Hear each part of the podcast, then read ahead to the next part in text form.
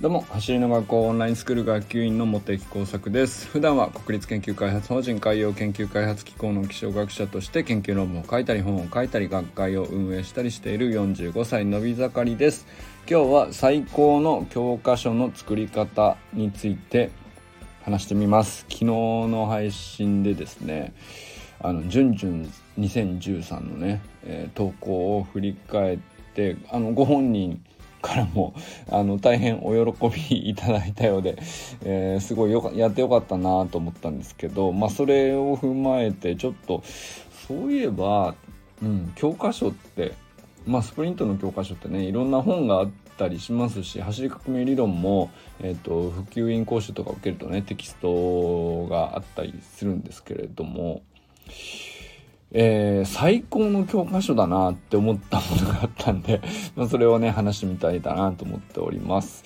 本題に入る前にお知らせです。走りの学校では戸川天寿くん、磯貝ゆりちゃん、新規加入の藤森杏奈さん、田中慎太郎さんというトップ選手を講師として、11月からレーサーズという陸上クラブチームの設立に向けて、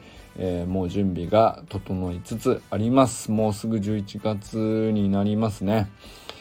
すでにね、レーサーズ立ち上げの初期メンバーとして参加の意思表示してくれてる人もたくさんおられるようで、本当にね楽しみだなと思っているところです。ぜひね、まだ、興味があるという方は戸川くんとかゆりちゃんとかに直接 DM 送っていただいてもいいですし、レーサーズの公式ページはもうすでにね立ち上がっておりますので、そちらからお申し込みください。それで同時にですね、レーサーズの奨学金制度枠を作ろうというね、戸川くんの強い思いを実現するためにですね、クラウドファンディングも実施しておりまして、奨学金制度で一人でも多くの子どもたちを世界の舞台へ送り出したいという名前のレディー4のプロジェクトでですね、クラウドファンディングをあと28日間かな、実施中です。で、開始からね2日間で小学生枠今2名分が確保できております。これはね今達成率 210%、211% かな、63万円ほど、支援者数38名の方からですね、支援いただいているんですけど、僕個人はね、このレーサーズのポテンシャル考えたら10人分ぐらいはね、あっていいものだと僕は思っているので、残り28日間ね、できるところまで、ここもねこのプロジェクト自体も最後まで諦めずにやりきるって、結果的に最終的にいくら集まるかっていうのはちょっとわからないですけど、諦めずに最後のプロジェクトページが閉じるまで、1分1秒までね、とにかく広げるための努力っていうのをやり続けるっていうのも示すこともね、大事なことかなと。その姿勢自体が、本当にこのレーサーズにおいて奨学金制度枠をちゃんと本当に設けたいんだっていうことをね示す意味になっていくと思うので、今後ともね今月いっぱいというつもりだったんですけど、来月も引き続きね応援していこうと思っております。それではなんですけど、最高の教科書の作り方についてね思いついちゃったんですよ。これね、最高の教科書の作り方って、分野何でもいいんですけど、スプリントに限らずですね。でも走りの学校の学級委員通信なんで、あくまでね、走り方の教科書という例で、お話ししたいなと思うんですけど、昨日の配信でですね、2021年6月30日からオンラインスクールに入学してくれて、16週間ずっとですね継続して、走りの学校の週間メニューに忠実にトレーニングに取り組んでくれた小学校5年生のねサッカーをやっているジュンジュン2013のねインスタの投稿を振り返って、コメント欄も含めてなんですけど、僕なりに見えていることとかね、これからどうなっていくんじゃないかなっていうようなことをねまとめて話させてもらったんですけど、なんとですね、ご本人が大変喜んでいただいて、インスタにも、またこれからもねトレーニング頑張っていきますっていうような投稿があったんですけど、本当にねやってよかったなと思いました。まあ、僕はね全然その橋革命理論のまあもちろん、できるだけ毎日勉強しているので、理解はね毎日深まっている方だと思うんですけれども、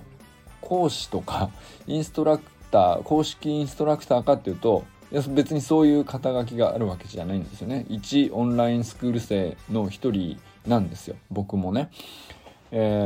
まあ1年以上やっているので、まあなんだろうな、小学生で始めて3ヶ月っていう人に比べたら、いろんな人見てきたっていうぐらいの差であって、まあでも1年かそこらの差なんて、実際のところねスプリントをやるっていう経歴にしてみれば、まあ、全然長いとは言えなくって、まあ陸上経験マスターズとかまでやってらっしゃる方はねもっともっと長い人いっぱいいるでしょうし、中学校の部活とかでやるにしたってね2年か3年はやり続けるわけなんで、まあ、そういうのに比べればもう1年かそこらをちょこっとスプリントやったぐらいのね知識っていうのは全然まだまだなんですけれども、まあそれなりに走り革命理論に沿ってだけの知識ではありますけどね、僕は本当にいろんな人の走り方を見てきてどんどん変わっていくっていうことを自分の勉強のために見てきたんですよね。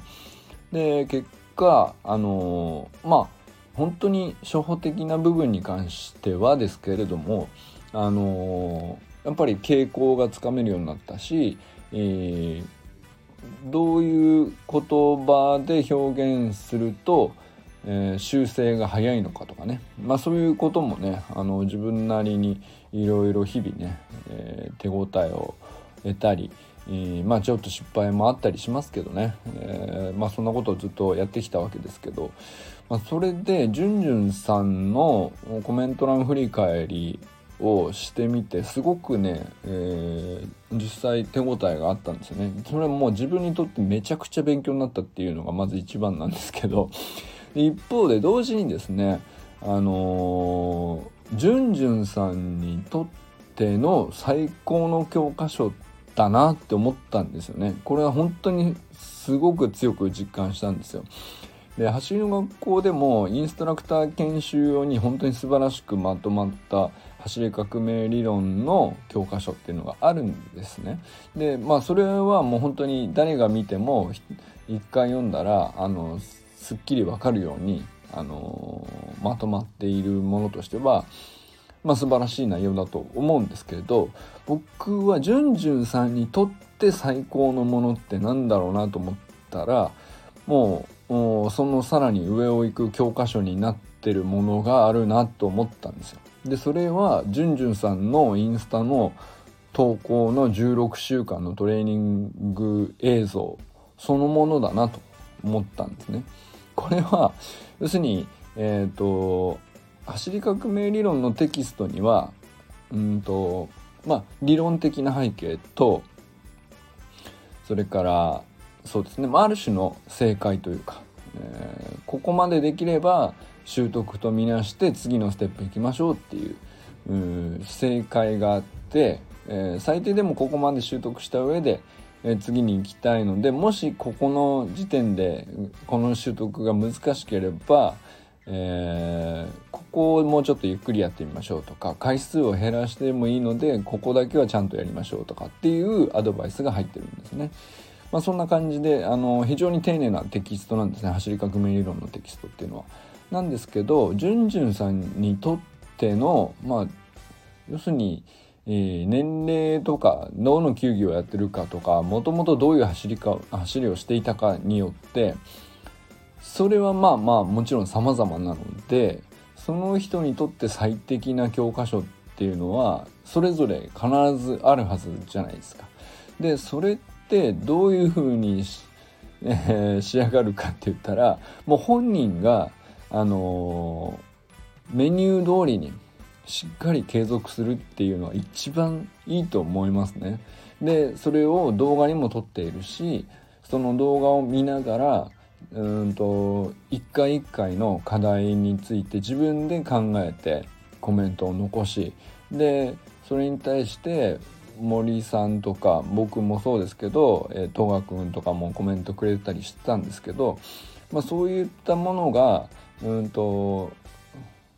要するにそのジュンジュンさんにとってのもう最適のこう内容になってるというか、そのジュンジュンさんにとって一番必要な内容が詰め込まれているなと思うんですよね。でこの3ヶ月間でトップスピード、つまりインストラクター研修でいくと普及員っていうレベル1のインストラクターに相当する部分を16週間でやりきったわけですけど、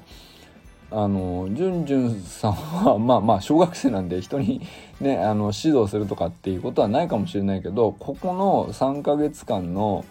トレーニング動画と今の現時点での理解を他の人に伝えるってことをもしやるとしたら、自分自身のインスタのタイムラインをこう自分の頭で整理し直せば人に伝えれる状態にもうなってると思うんですよね。もちろんね、自分のタイムを上げるためにも考えを整理するっていうのも大事だと思うんですけど、それと同時に例えば他の人に教えるって何がいいかっていうと、教えようとする時にめちゃくちゃ整理されるんですよ。一気に整理されるんですよ。整理されてる状態になったから教えれるんじゃないんですね。逆なんですよ。教えようとする行為を持ってちょうどその時に頭がね一気に整理しようとするっていう、こっちの順番を結構ね使った方がよくて、ジュンジュンさんがねそれはやらなくてもいいんですけど、もしやってみるとすると本当に最高の教科書に今ジュンジュンさんのインスタのタイムライン自体がね完璧に仕上がってるなと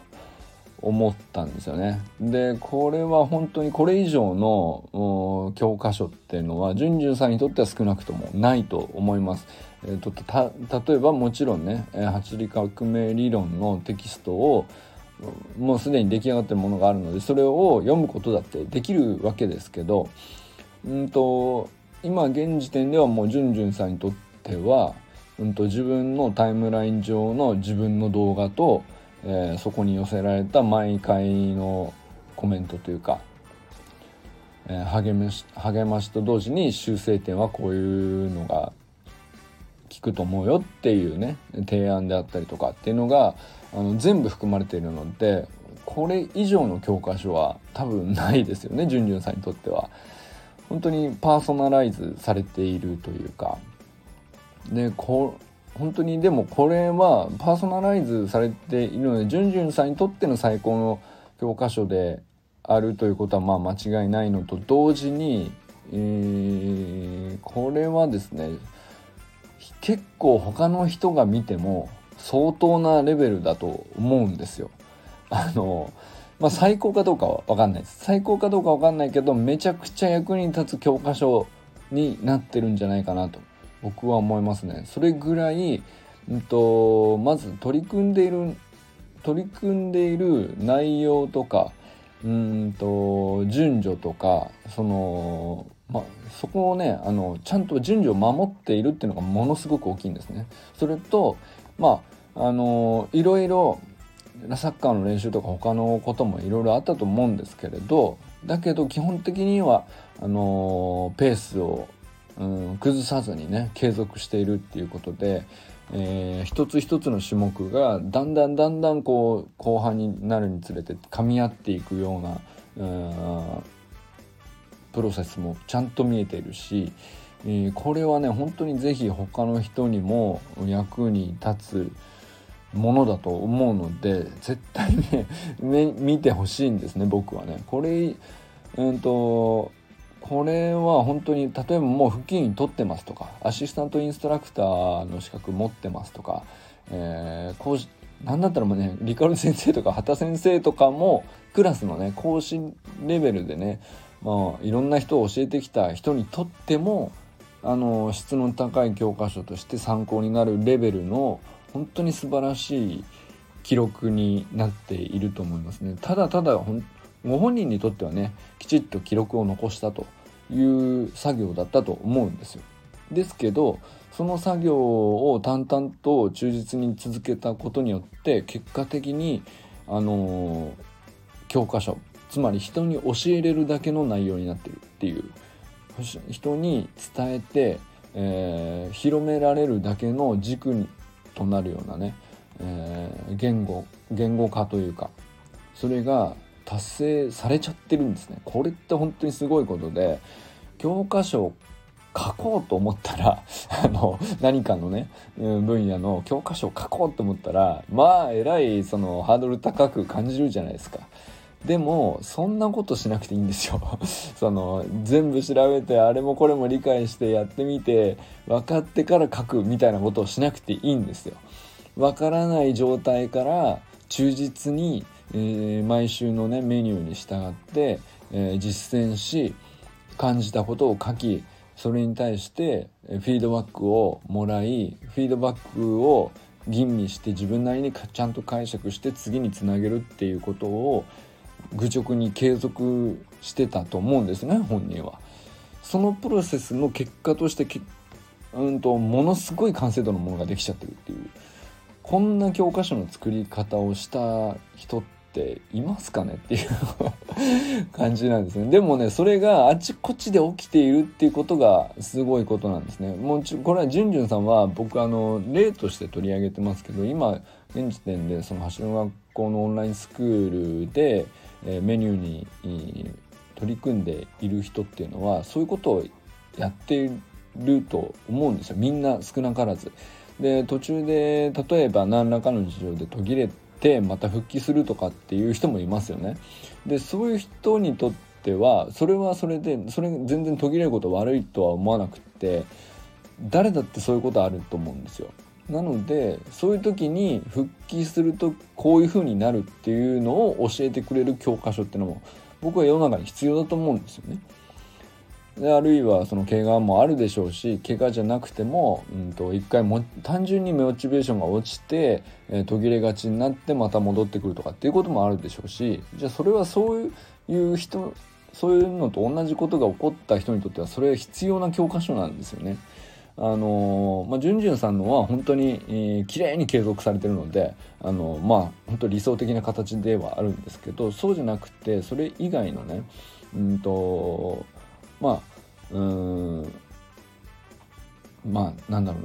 例えばある種目に関してはものすごく時間がかかってなかなかハードル超えれなかったと、ベースポジションホップ&スイッチのミニハードルのメニューで例えば4足調がどうしても難しくてリズムが合わなくて、ちょっと人よりも時間かかってしまいましたとか、そういう人っていると思うんですよね。で、例えば僕なんかも結構サイクリングのメニューの時には結構最初苦労したので、なかなかできないから次に行くのはちょっとあえてやめて2週間ちょっとぐらいサイクリングをやり続けたみたいなことをやってたんですけど、そういうペースの人もいるじゃないですか。じゃあそういうペースの人にとってはそういうのと同じペースでやった過去の人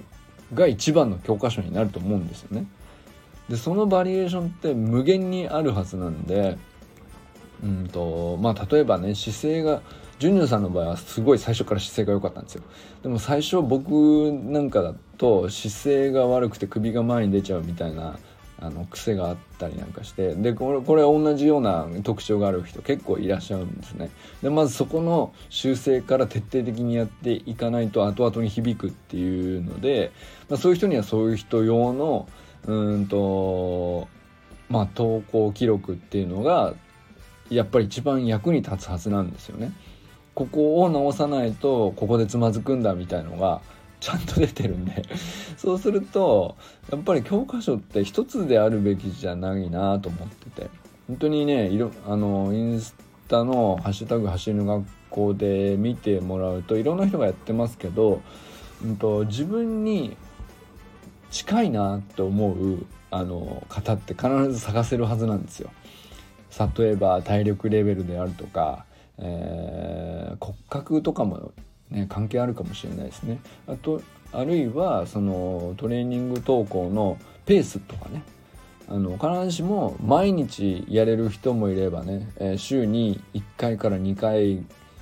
時間取れるかなっていう人もいるわけじゃないですか。でそういう人にはそういう人のペースがあるんで、でそれはそういう人の投稿の時系列を見るのが一番